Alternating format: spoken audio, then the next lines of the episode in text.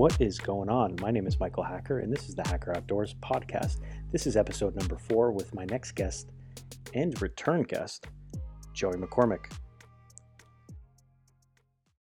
Let's jump right in, Joe. So, you know, thanks for joining us again. I, I really do appreciate it. Um, what's been going on in the past couple weeks? I know you just started a new league. You were telling me about it. You had a, a tournament last weekend. Yeah, I fished with the. Let me get the exact name here so I get it right. Um, Pennsylvania is the ABA American Bass American Bass League uh, series. It's the ABA, the same as I fish when it's like coes and boaters. Um, but when I fish the Maryland Virginia division of that, it's coes versus coes, boaters versus boaters. Um, this division they have is everybody against everybody. So uh, there still is co-anglers, but the co-anglers are also competing against the boaters and the other co-anglers. So it's everybody against everybody. Um, that was on the Chesapeake Bay last Saturday. It, it went well, really good weather.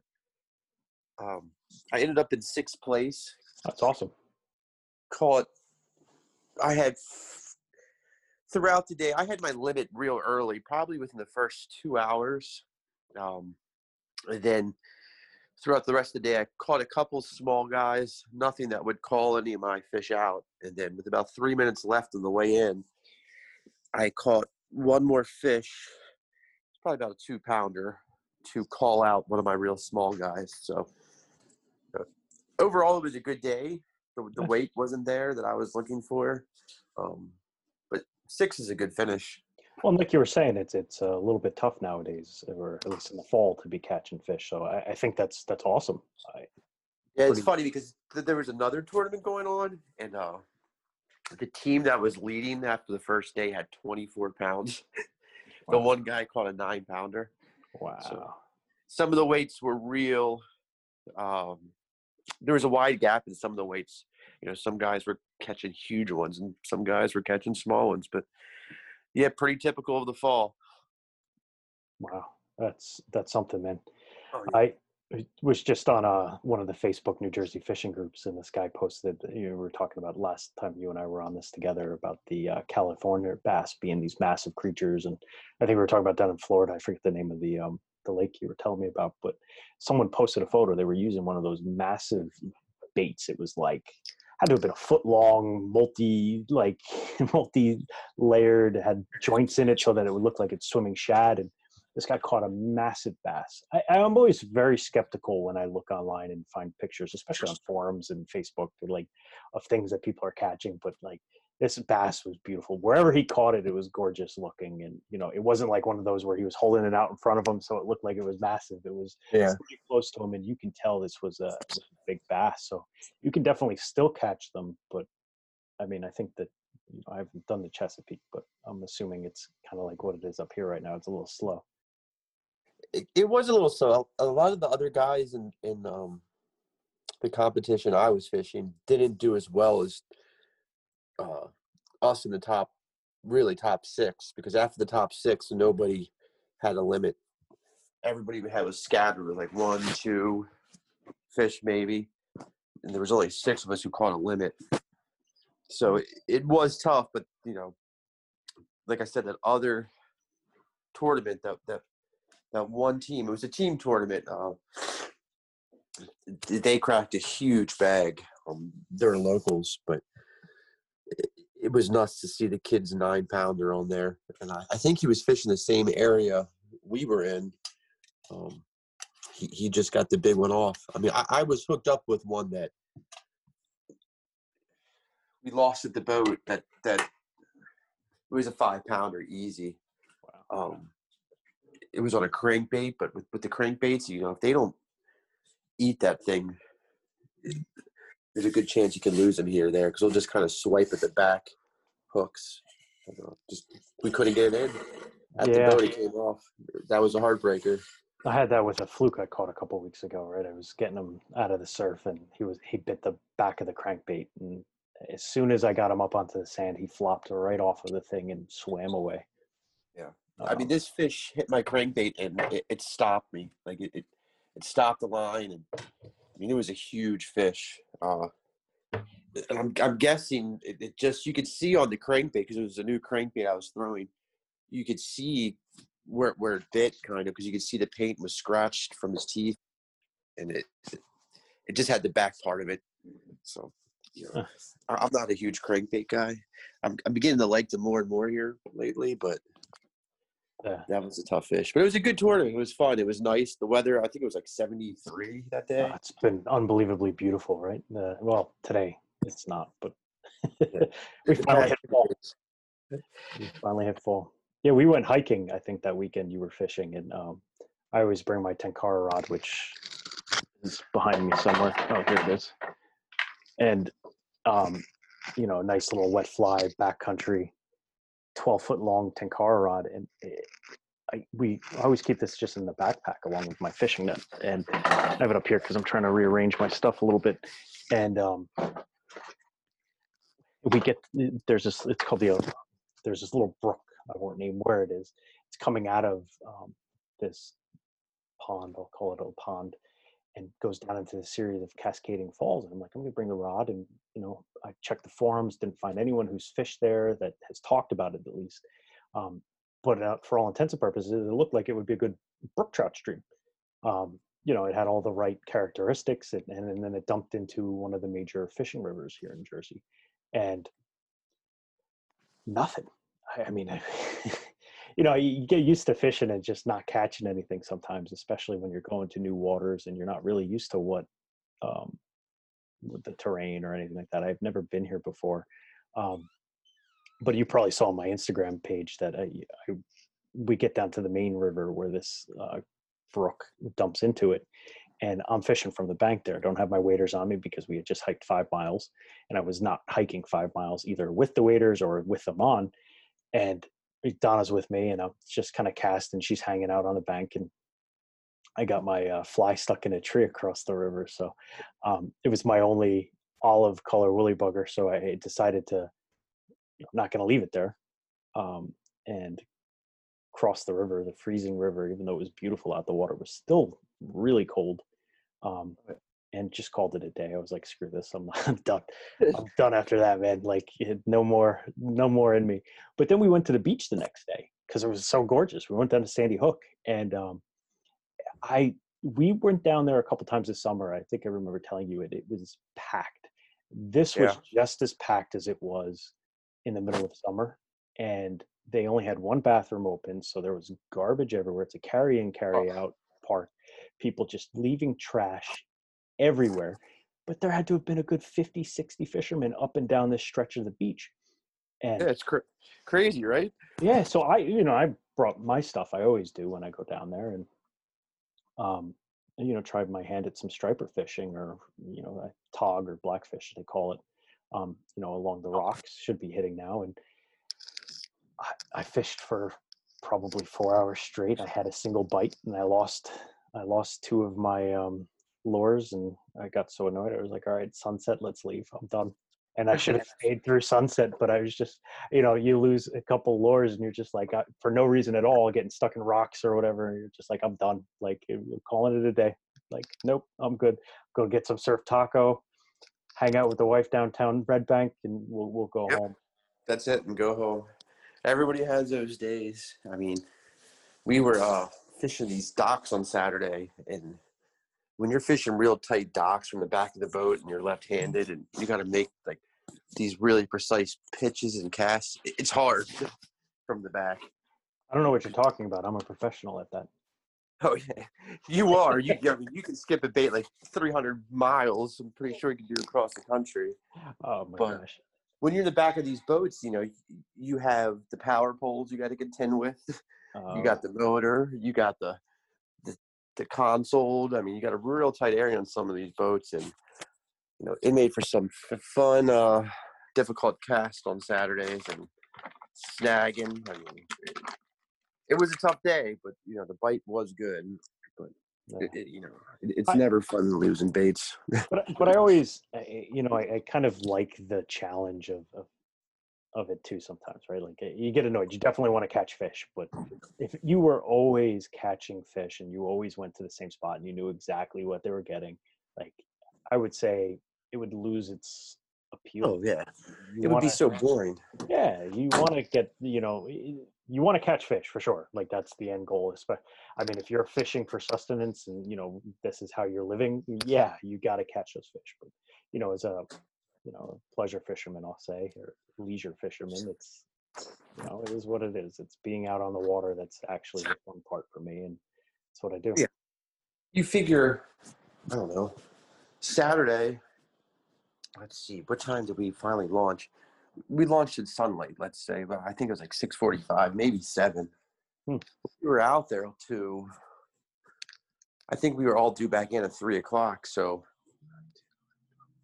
eight hours of fishing, and the time flies by. You know, and if you tell a lot of people you're going to sit on a boat for eight hours and maybe only have know, two bites, three bites, you know, they're going to say that's that's a boring time. But to me, that time flies by. I mean, I said it last time we talked. th- These competitions, they, you know, eight hour day goes by in the blink of an eye. Like you wouldn't believe.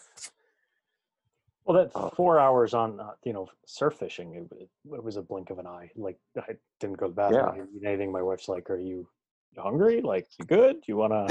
Hmm. you know, I'm like, I'm like, why? How long has it been? I my my G Shock recently, uh, you know, died. It needs a new battery, so I didn't have my watch on.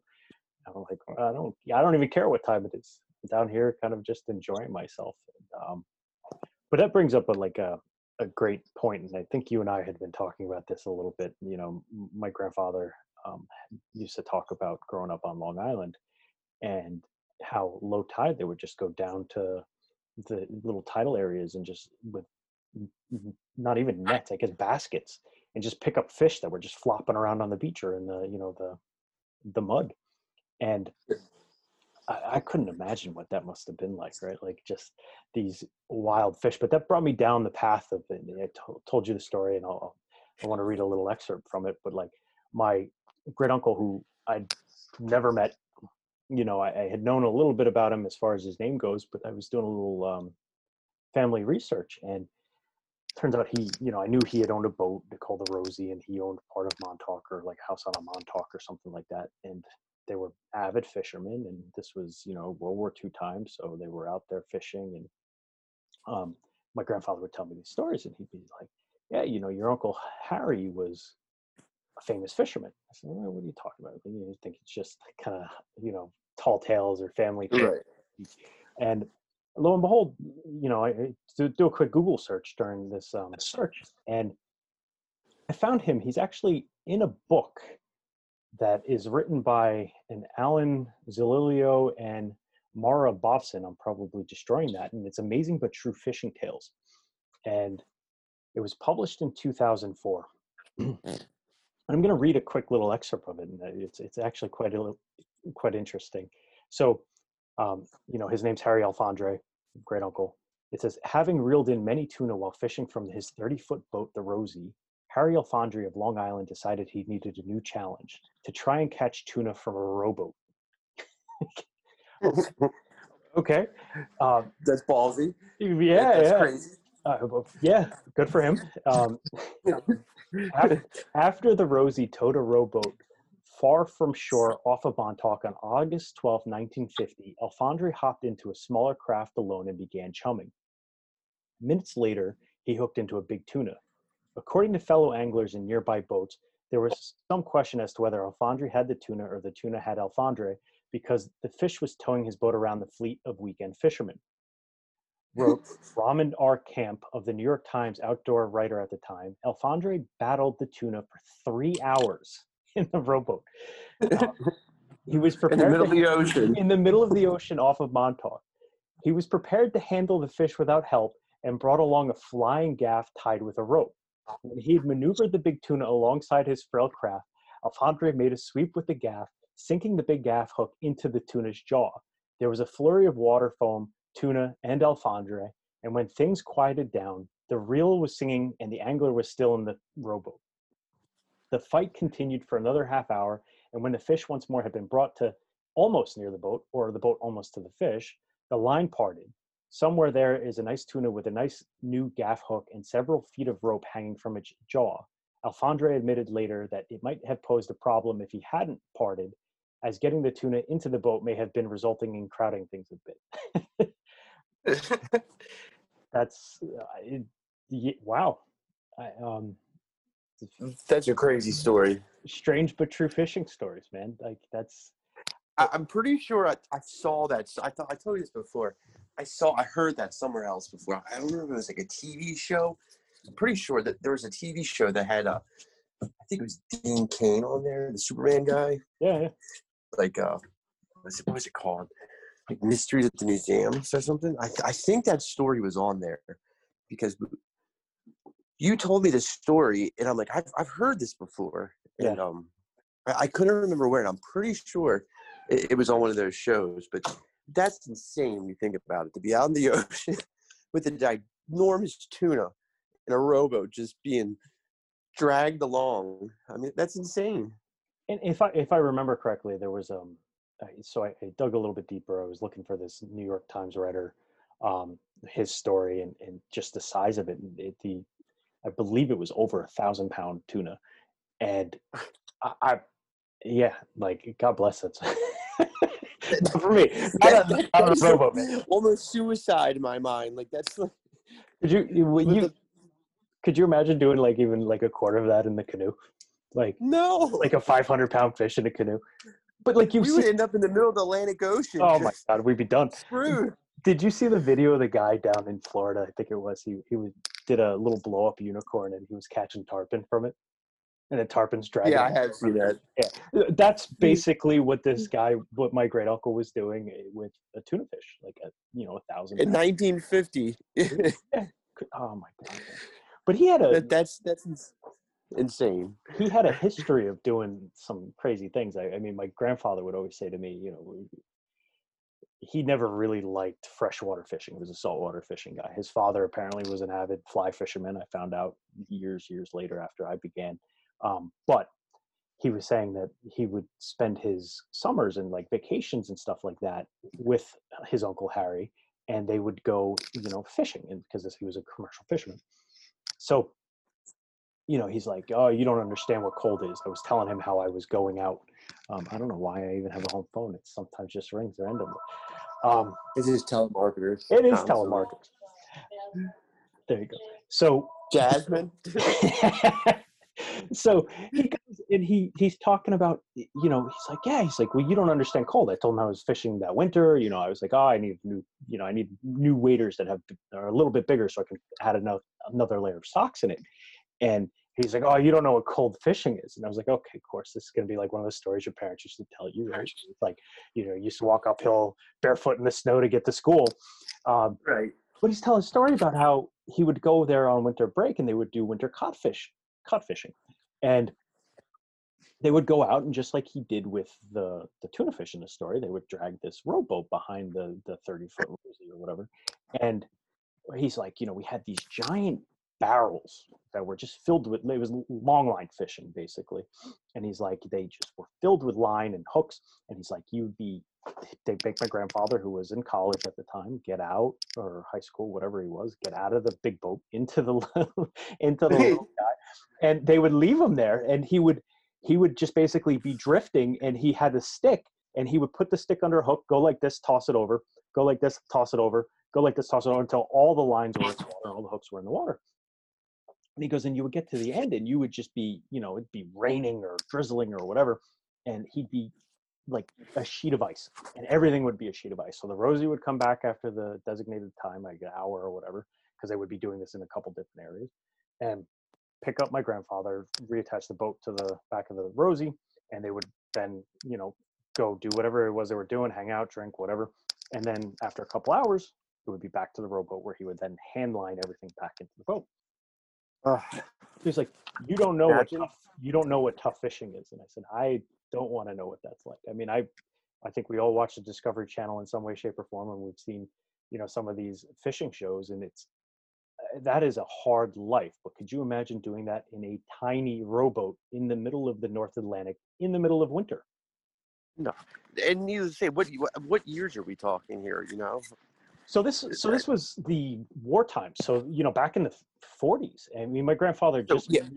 World War II because he was too young. So this had to have been high school time. And he said that, you know, they'd be out there and they had, you know, giant nets. I, I don't know, basically commercial fishing where they drop the net in the water and drag it behind the boat and pull in all these fish.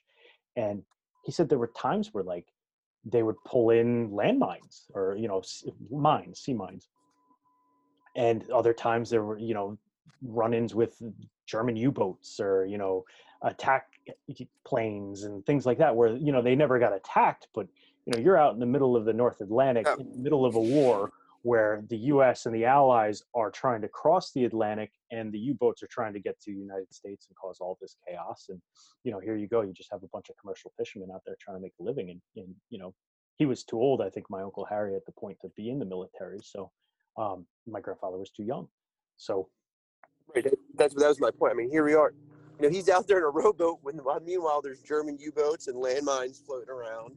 Right. And, and the winter gear they had back then was nothing compared to what we have. I could not imagine how miserable that had to be. I mean, well, it made for hard people, man. And that's I started watching. Sure, that is very true.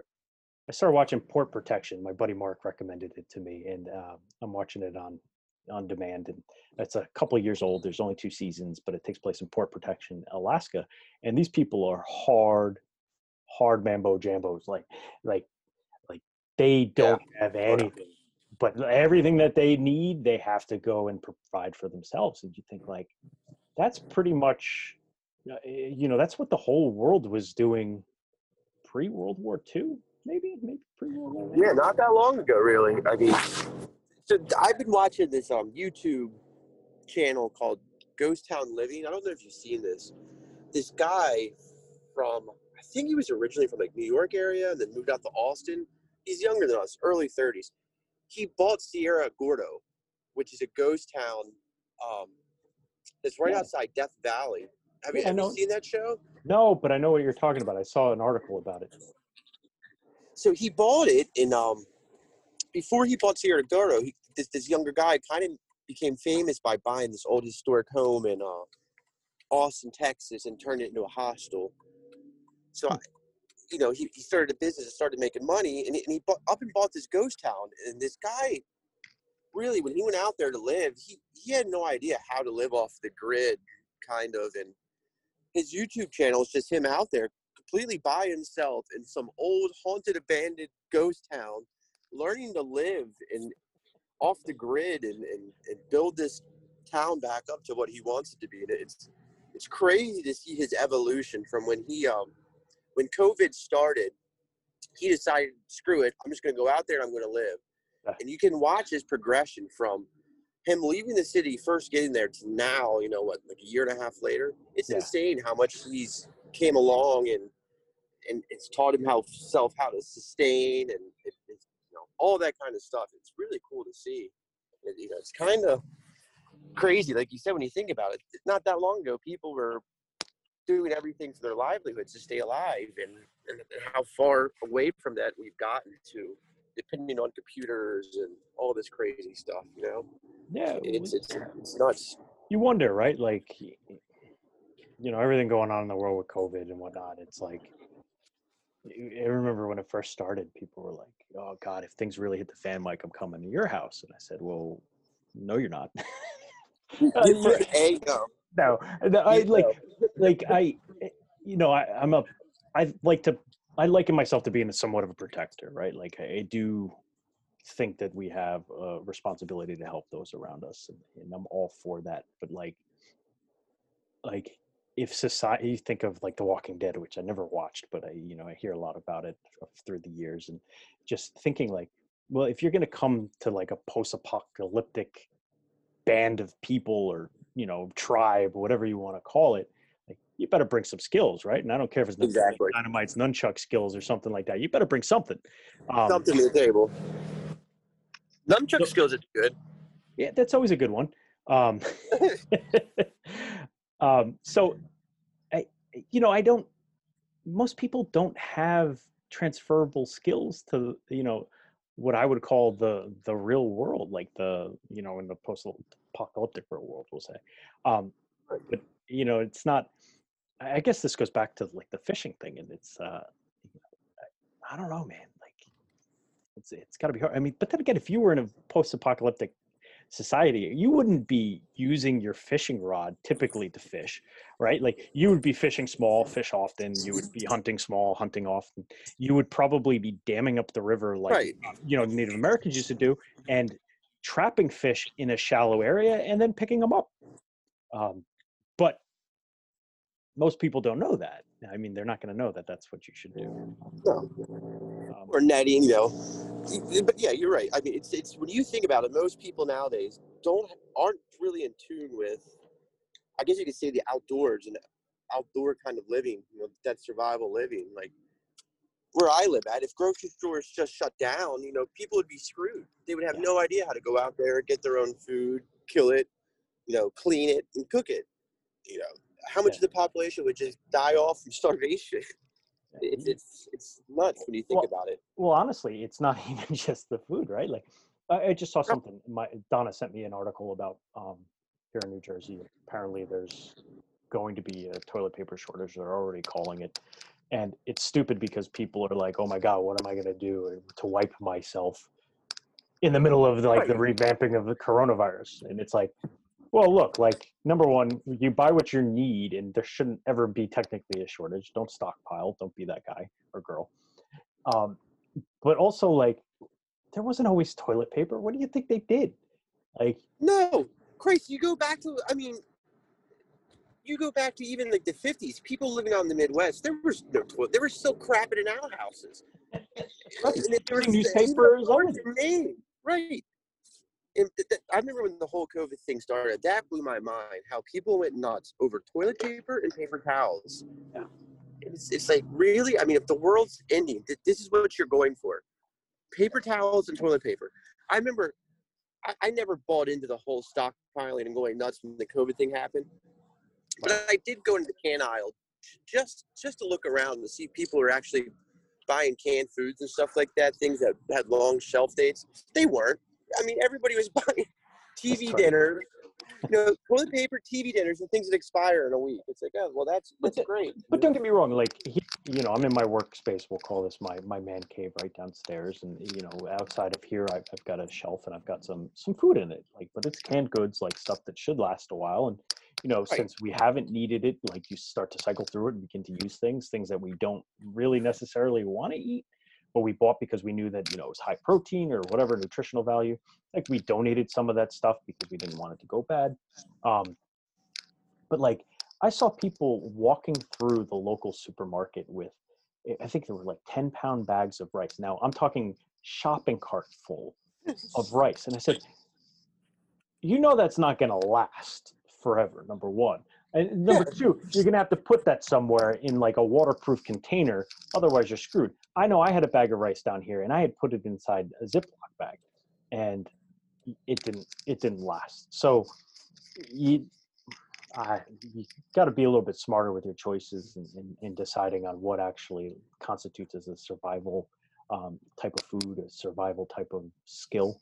Um, and then of course how do you take care of yourself in these situations? And you know i'm not a hunter but I, i'm pretty sure i could figure out how the heck to do it if i needed to.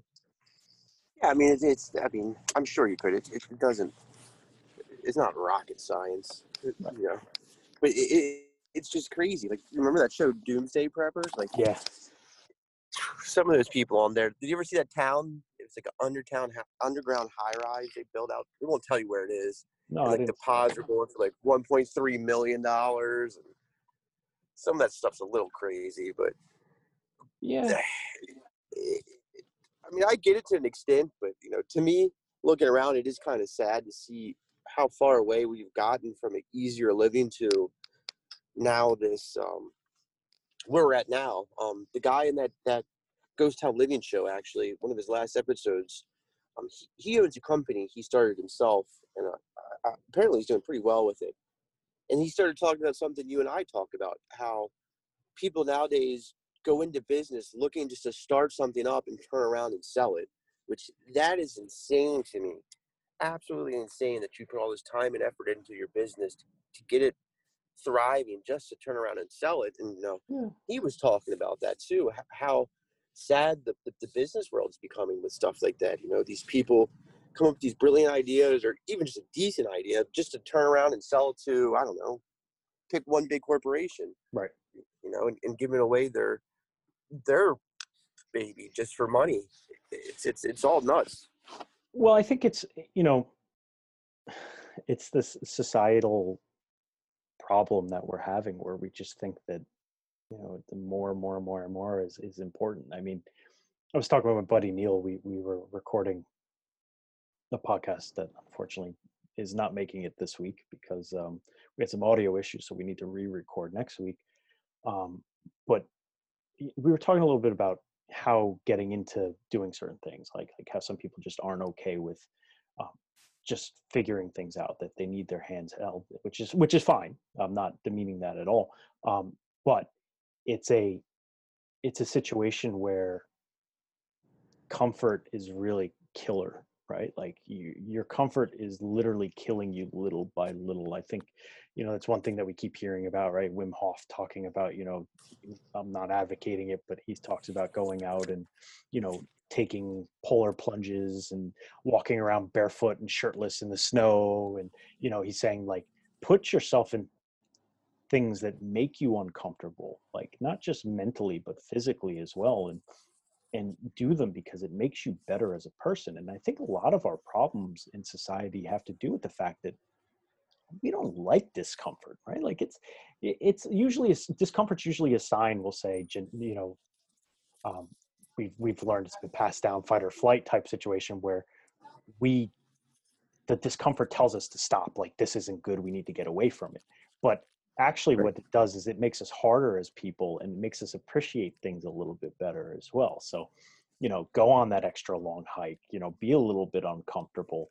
It's only going to yeah, push yourself. push yourself a little bit. It's only going to make your life more enjoyable when you come home and you have the creature comforts you have the heat you have you know whatever.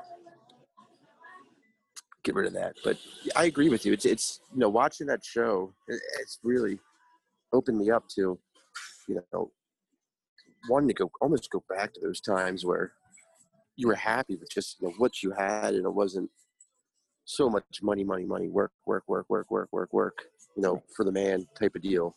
Right.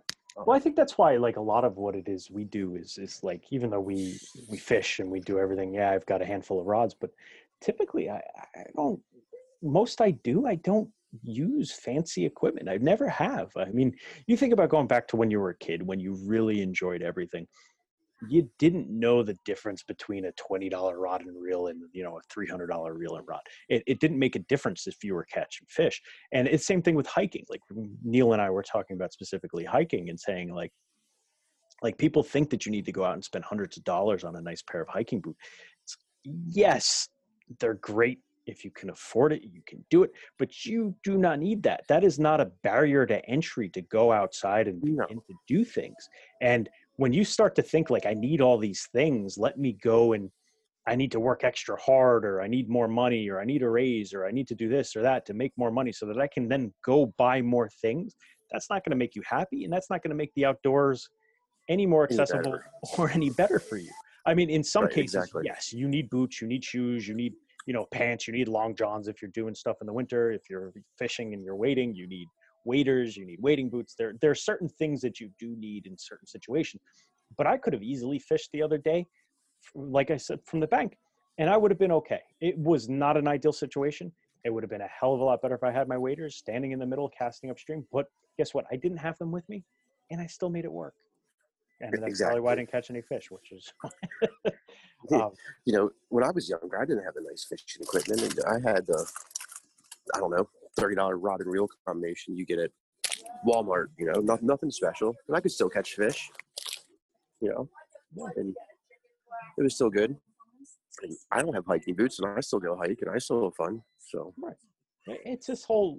It's I don't want to say it's making an excuse, but I think there's just this misconception that you know you need things in order to do more things, and it, you know you're talking a little bit about business, right? Like really when you create a business you can sh- you know they, what do they call it um sh- strap it or whatever uh, basically create it from nothing and not spend a lot of money creating a business. And you really don't need a lot. Just like a lot of these outdoor activities. I mean, you see guys in it was, I think it was Jeremy Wade when he was in um, uh, I forget where he was in Africa, but they were fishing a river, and there were these guys hand lining for fish in the river. I mean, they literally just had fish and they had hook on it. And guess what? They were catching fish, and they were catching massive fish. So, if you know, I'm not advocating or saying that you should do that, but you could easily go out there and just get some line, wrap it around your hand, toss it in the river. I think we told the story last time about brook trout fishing, right up in the Alleghenies. Like, yeah caught fish hand lining. Like it was fun. It was a lot of fun to do that. Um, but of course, some things just make life a little bit easier, and that's what you're paying for. The comforts. Yeah, man.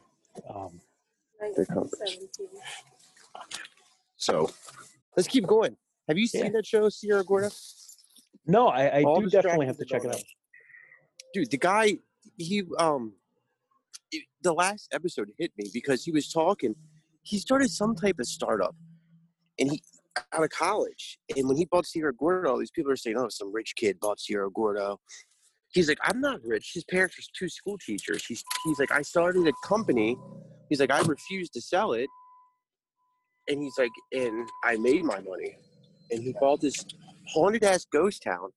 It's crazy because he's talking when he first moved up there. He's like, I, I didn't believe in ghosts. He's like, I was a firm no. He's like, after three days of being in here, he's like, I'm definitely not a firm no anymore. Uh, well, you know, yeah, you you know you know all about how haunting houses are and uh, the state of, of my belief in that. Um, yeah, but I mean, could you imagine? Like, you've been out to the Midwest, like he he is so far from everything. So the road up to Cerro Gordo, up the mountain to Cerro Gordo, it's, yeah. it's seven and a half miles to get to the town. And that's a private, when you say road, it's, it's not a road. It, you know, it's dirt, switchback, old carriage carts from like, you know, the 1800s up to there. So once he gets to the bottom of the seven mile road, seven and a half mile road, he still then has like another 40 minute drive into quote air quote town oh, where the grocery store and it is and it's no, it's not a town like you know when you or I say town, you know, it's not even like the small town by me, which is just a small little town. I mean, it's one little restaurant, one little general store, and a hardware store. That's the town. Hmm. And he just picked up and, God damn it, and just just went. You know, dropped the notice, bought a ghost town, and I mean, the guy had no building skills. Like he didn't really know how to build too much. Well, there's something that's very American, right? Or like even I guess you could say human nature about that. That you just like you know manifest destiny, like move west and and prove yourself and and build something yeah. with your own hands and and make it yours, and nobody can take it away from you. And exactly, it, it, it's cool. There's something very romantic about that, and uh, you know, God bless him for doing that, man. That's that's really cool. I'll have to check it out. I have not watched that. I've been. It's called been, uh, Ghost Town Living, I think. I mean, I, I found it. I don't know how I found it. It just popped up on YouTube, and it. Um, I'm going on YouTube I started right watching now. It. It's called Ghost Town Living, and never stopped watching it. The guy's nuts. Like he's exploring these old mines by himself out there now. Like it's insane how far he's came from day one to till now. It's it's it's crazy, and the stuff he's finding because it's been abandoned all that time up there by itself. You know, he, he's going to these mines and, and finding mining jackets and complete mining jackets from like the 1800s. Um, he's looking for old Levi's right right now. Oh, those Levi's. things are so much money, man. I, oh, I went out west. I was looking. I was like, I was like, hey guys, can I look at your barn real quick? I want to look for a pair of Levi's in there. Um, and uh, oh, Donald, they're there. He, Donald he's constantly like, in the mines, finding like pieces of them. Like they're there. It's nuts. Well, my my buddy, um, growing up, he owned a mine here in Jersey. I think they, sold it since his father died, but um, he he would talk about going up there and just like exploring these mines that like these tunnels that no one had been down in I yeah. tell how long. And it's like they they were a little bit of Jeep nuts, so they had um they had these uh, Willys Jeeps and they would just be driving up and down these these mining tunnels and you know whatever they were doing up there, which was just fun and it sounded like it was a really cool thing. But he said they would always be finding things that people left behind, like old tools, yeah. Clothes, and lunch boxes. And ah, that's cool, that's, man. That's really cool. That's what this guy's doing. Like he's going in these mines. I mean, there I forget how many miles and miles of mines there's up there, and, and he's just will go into these mines. I mean, and these aren't new mines. Like you know, these are old mines. I think they started mining out there. I think like 18. Don't don't nail me down to this, but I think it was the 50s. It was right before the Civil War, and then in 1864 is when Cerro Gordo became an official town. So that's how old these mines are. And he goes in there, and, and he's, I mean, you're finding stuff that it literally looks like they just left there, like lunch boxes, um, dynamite, old dynamite, tools, everything. It's crazy to think about. I, I couldn't go into a mine like that. No, I, not, I, not alone. I mean, he. So I, no. I'm on his. I'm on his YouTube right now, and it's. um I spent my life savings on an abandoned ghost mine. Yeah. As of two weeks ago, he had one month seven living alone in a ghost town. I mean, obviously he's not there all the time. I mean, I've been in places in the Southwest where you do not have cell signal. I don't know exactly where this no, is. No, no, he's so he's got um. The best part is the best part of it is he explains it because somebody was asking like, "How do you have internet service?" Right. So he has one of those like hotspots, and the best part is two mountains ranges over. There's a um, I forget what company is, but they have a um a tower there so he has basically up there, he, he can pick up the equivalent, he says, of like um, 56K or whatever, the old internet, like the dial up we had. Yeah, yeah. So when he uploads these videos, he literally, he films them, because he did it in the day of life where he shows it. He drives into the town, which is, a, you know, a day trip in itself. Yeah. He rents a room at the local motel, which has faster internet, and he has to spend the night there to upload the movie. Wow, that's that, that's pretty crazy, man. But this guy's fucking. This guy, excuse my French. This guy's nuts. That's I but mean, that's cool. Awesome. If that's what you want to do, man, like good for yeah. you. Like I, I have not like these people that move in the port protection, like moving up into the wilds into what they call the bush of Alaska. Like, good for you, man. Like, I, like there's something romantic about it. I, you know, got Donna watching, and she's just like, she's like, never, never. Yeah. Oh, yeah. That that there's a single woman that moved up there, man. Like, like a single yep. woman moved up there. And she's like, I don't have any skills, so they're trying to teach her literally everything there is to know about living this sustenance lifestyle, like fishing, hunting. Like she never shot guns before. It's like you. Are, and to make it worse, they're in the bush of Alaska. right. Like wow. Like that is good for you, but like mm. you're lucky that the town is so like close knit that they all take care of each other because that's no, not like moving. Dead. Yeah. Oh my god, could you imagine? But good for her. She's learning, man. She pays attention. Yeah.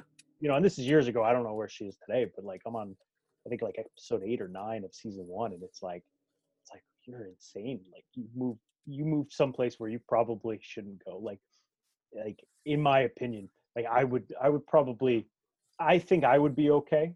I don't think I would want to do it forever, but I think I'd be okay for a little while. Um, I, am to the point where I'm like, you know what, I think I can do that. I think I think we would survive. as long as I can fish my tournaments. You know, I'll are be there, happy. Are there tournaments in Alaska? I see. I already figured out. I'd have to travel real, real far for my tournaments. Oh, could you imagine, man? They were they were long lining for halibut, and this guy caught one in his small little like jon style boat uh, V-hull, and I was like, man, that halibut's almost bigger than his boat. Like, yeah, it's nuts. Oh. I mean, they're, they're, they're nuts. I mean, that Cerro Gordo show. I'm telling you, like, I don't, I don't get into TV shows or YouTube shows like that. I sort of watched it. I'm like, this guy. Like at first, I'm like, he's not going to make it. Like, he's not going to make it. There was a caretaker on property who was there for when he wasn't there. Yeah. Um, before he moved up there full time. But when COVID hit, I, the caretaker was like, I want to go home to my wife, you know, be with my wife. So he, he you know, at that point, I was like, this guy's not going to make it. like he's not going to make it. Like the first when he moved up there for good, it was. I think it was like in. It was when the whole COVID thing started. So we're talking I don't know, it was like April, whatever it was, but it was snowing once he started up the road. And he has like a Tacoma. It was a two wheel drive. And he got stuck like in four inches of snow to the top. And I'm sitting here thinking, this guy, there's no way this guy's going to make this. Yeah. He's not going to live. Like, he's not going to live. But he talks about that in one of his episodes where he goes back and, and how far he's came. And, you know, just by being put out there in the elements. And he also talks about, you know, how, how, how your, your, your views in life change and, and, and how nice it is to, to get back to a simpler type of way, you know? Yeah. Yeah, there's something just- about that, right? I, I don't know, man. Oh, 100%. I, I, you know, I don't like all, you know, uh, I'm not a big computer guy and I'm, you know, not enough to date on all the technology. And, you know, it's just not for me and it, it's not, not fun. And it kind of freaks me out. And, you know, seeing people let computers decide everything for them or tell them what to do or figure everything out for them, you know, to me, it kind of takes away your, uh, your intelligence in a way, you know, it dumbs you down, you know? Yeah, we're all going to turn into the the characters from WALL-E, right? Like Right. Exactly. over overweight on carts, drinking you know massive sodas and really I mean, stupid. when you go back and watch that movie, you, you could tell yourself, like, I can see this happening. Like, Yeah. truly see this happening. Like, Yeah. you know, uh, But but I people think depends. I, I don't. But I, I I was going to say I I think that the human spirit, for the most part, will persevere. I think we True. there's a large subset of people who are like, listen, I love my creature comforts. Don't get me wrong. However, like I also know that I don't want something else dictating my life, right? Like I'm not, I don't, I'm a technologist. You know, we talk about you know, a lot of things that I do for work, and it's like, like that's cool. It's it's a necessity, but like I used to come home. I remember uh, I was working for a company, and a buddy who worked for another tech company, and he would say like, "Oh, he's like, man, he's like, I go home and this is the days of Blackberries," and he's like, I don't even look at my BlackBerry. I don't turn on my computer. He's like, I don't even really watch TV. He's like, I, I sit down, I veg, and like meditate and go to bed. And I said, What's wrong with you? Like, you kidding me? And this was I was early on in my tech career, and you know, after like two years, I was like, dude, I I, I get what you're saying. Like, I don't Yeah. I don't like working all day on my computer. You know, I was taking, you know, in the early days, I was tech support. So I was receiving phone calls, you know, I was doing video calls, I was doing whatever. And it's like, I don't even want to look at my phone. I don't want a phone call. Like, I just want to be left alone at the, you know, had Toby at the time. So it was like, I just want to go home to my dog, play with my dog, take him for a nice long walk. And that's it. Read a book, go to bed Exactly. And yeah, you you have to balance it right you can't go too far one way or the other and i think that the No. lar- large number of people would would agree with you and i i would i would if i was a betting man i would say I, would I would hope so, but th- there's some people, you know, that if if I don't know, God forbid, cell service would go down, the, the, the world would end. The thing was, I mean, I'm not old. You're not really old, but we're from the days when we were teenagers. We didn't have cell phones. No. So if you called somebody's house and they weren't there, like that was it. They weren't there. You know, Right. and you may you not get a phone to call get home. Right. Right. You may not get a phone call back. or the way that you found out that you know where everyone was was you started riding your bike or walking around and you found where everyone else's bikes were and you were like oh they're all here today okay cool this Yeah, is where we're exactly. out or like if you were in high school and you worked, for example, and you got off work at like, 10 o'clock on Friday, you want to find where all your friends are at, you know, good luck. There was no cell phones. Yeah. You had to figure out where they were at. Like yeah nowadays, everybody's so connected through their phone. To me, it's, it's just, I- well we it's kind of nice sometimes effort. to get away from that. Well, you do. You need to get away from it, Joe. And that's uh, Neil and I were talking a little bit about that, like taking trips and like disconnecting. It, it was, um, you know, I went camping in Lake George last uh, two months ago now. Yeah. really, right? And it's like I was. Yeah. I hope to. God I don't have cell signal up here. And you know, lo and behold, I did. But you know, like it's nice to check in with family, let them know you're okay. But you also have to make a concerted effort all the time to put down the device, unplug, read a book, listen to a book if you have to, but like really try and disconnect from the the Right. major.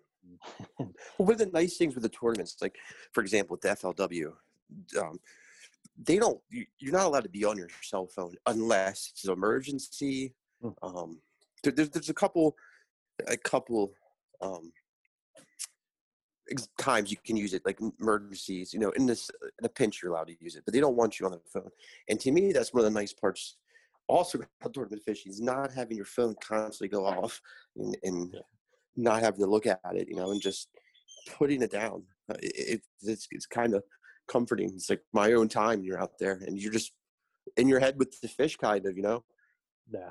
it, it, it's, it's nice Yeah, I you know I when I go fishing, I typically try not to take it out. That's why a lot of times I don't have any pictures or videos or anything when I do go. And you know, my oh, I have a couple of friends who say, "Well, you don't catch fish." It's like, well, yeah, I do. I just don't take pictures of them. Like I, I you know, Yeah. get them back in the water and they're they're good to go. It's just, you know, I, I'm not gonna live my life viewing everything through the lens of a camera or through the lens of my phone or you know sitting there and texting. Now, there are times where you know Donna would say that I have a little bit of a phone addiction, but I, eh, you know, like I don't. Like, well everybody gets caught up in Right. refreshing twitter or Right. instagram or right, and, whatever But, you really like, Pornhub.com.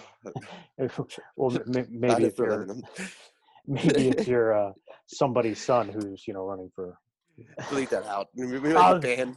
Oh no, I might get banned and I might get taken out. But um, no, but it, you, you really do have to make a concerted effort to disconnect, and you have to make a concerted effort to to live a better life and, and a fulfilled life by communicating face to face with people, interacting with people. I mean, this coronavirus lockdown here in the state is getting worse again. It's like, you know, I, I know people who still like up until a month ago hadn't seen another soul except for like from a distance.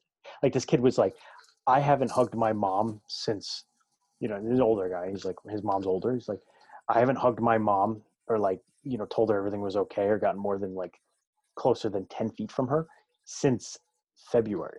And I said, Yeah, that's that. that's not Crazy. healthy, man. Like, and he doesn't. He's not married. He doesn't have any like you know. He doesn't have kids or anything. So it's like, who are you interacting with? Because that's got to do something to you psychologically. And on the flip side, communicating just through devices does the same exact thing, man. Like, this is.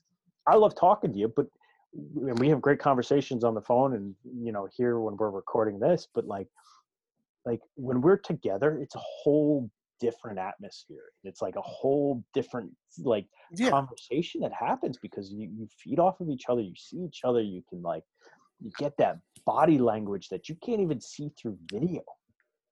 Um and yeah, which brings me to, you know, my last point. It's like you get your ass up here, man. this this guy Exactly. this guy caught a um, a salmon the other day up for, at my lake. He posted a video. He's like, "Oh, it was my second cast of the day, and I caught one." I'm like, "You bastard!" Like, you bastard. He's like, they were blitzing on the surface again, like that time I was out there with my nephew, and he Yeah. casted a spoon out there and, and caught him right on the surface. Nice size. Sometimes just like I said before, some of my better fishing days are the days I go out there with no expectations and you know Yeah. and it just happens. Um, I'll, I'll I'll use the same analogy as before. I, I can't tell you how many tournaments I've fished with boaters when the boater will be like, you know, they'll be up there practicing all week and they'll tell you, I've been up here all week and I haven't caught a thing. And what ends up happening is those are the tournament days we end up catching tons of them. Where in the opposite situation is where I'll have a boater who'll say they've been up there all week practicing and oh I'm on them, you know, oh I'm on 20 pounds a day at least. We'll Yeah. get out there and just do nothing. Yeah. You know, it's just it's weird how that works. It's Well, that's where really enjoying is. things really is important. Enjoying it for doing it, not for the outcomes, right? Yeah. That's cool. What Yeah. Oh, So. Joe, what do you have coming up? Um, you know, I think I remember correctly, you said that there were no more tournaments going on right now up here. So around me, I- I think there's another local tournament, like another club tournament coming up um, around Thanksgiving. Okay. Um, I gotta look into that. But as far as like the bigger uh, tournament series, I think the next one bef- for me will be in January, in January hopefully, and that will be down south. Um, Okay.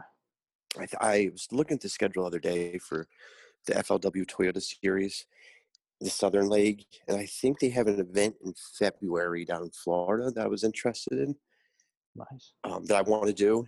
But then I was looking at the, I think it's, I forget if it's called the Midwest or whatever. It's like the Texas area.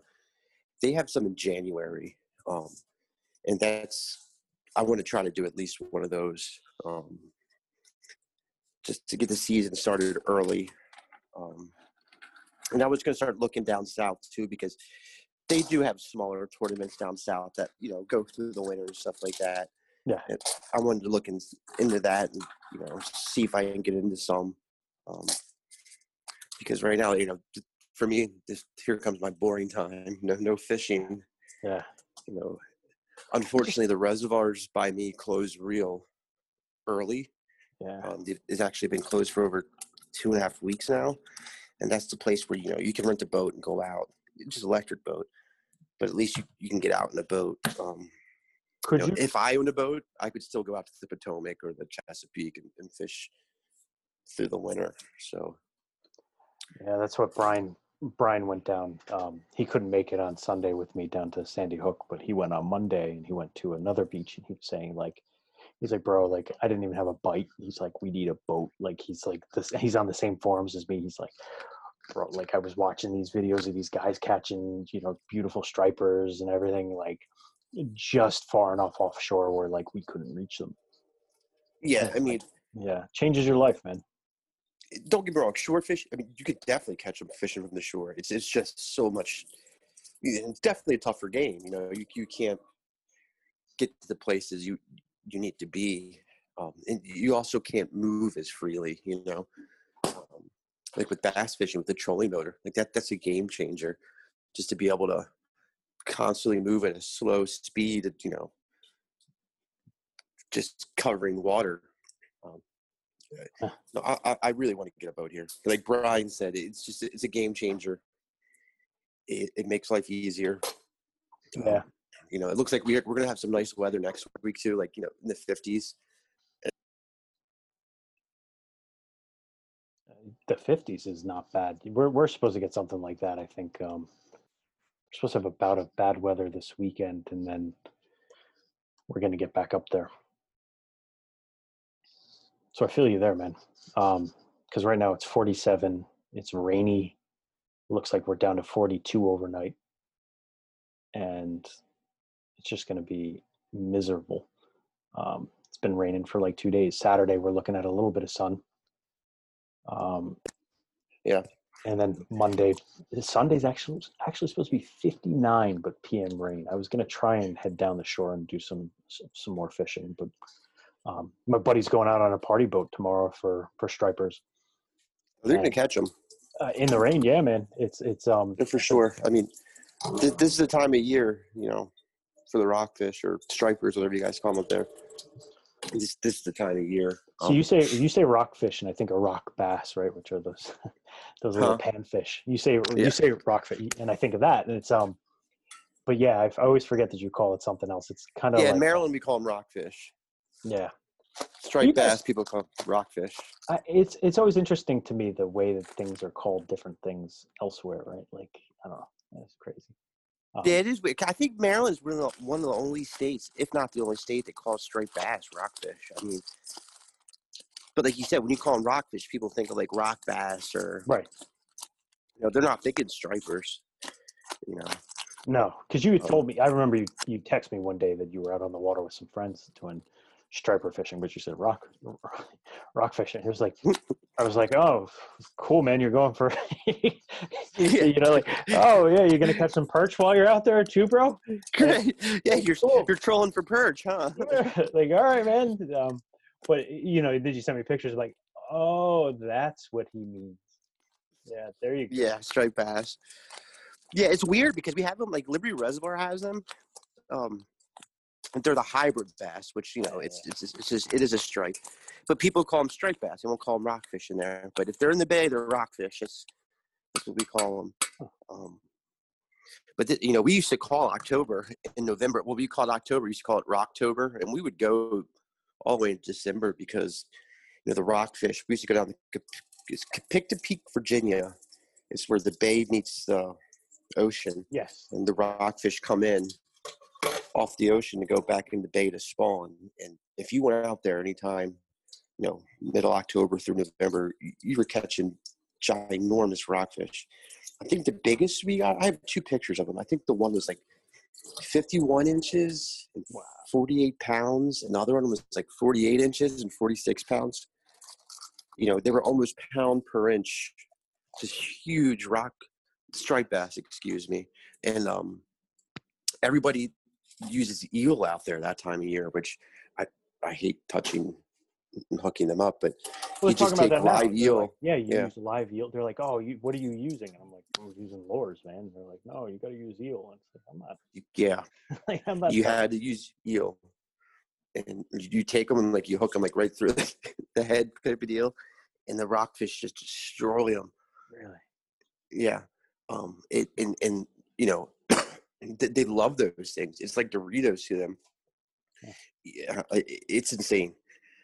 I would never thought to fish with them, and apparently, you know, the area we were in, there was only certain times a year you could fish with live eel, but they're, they're the grossest looking things.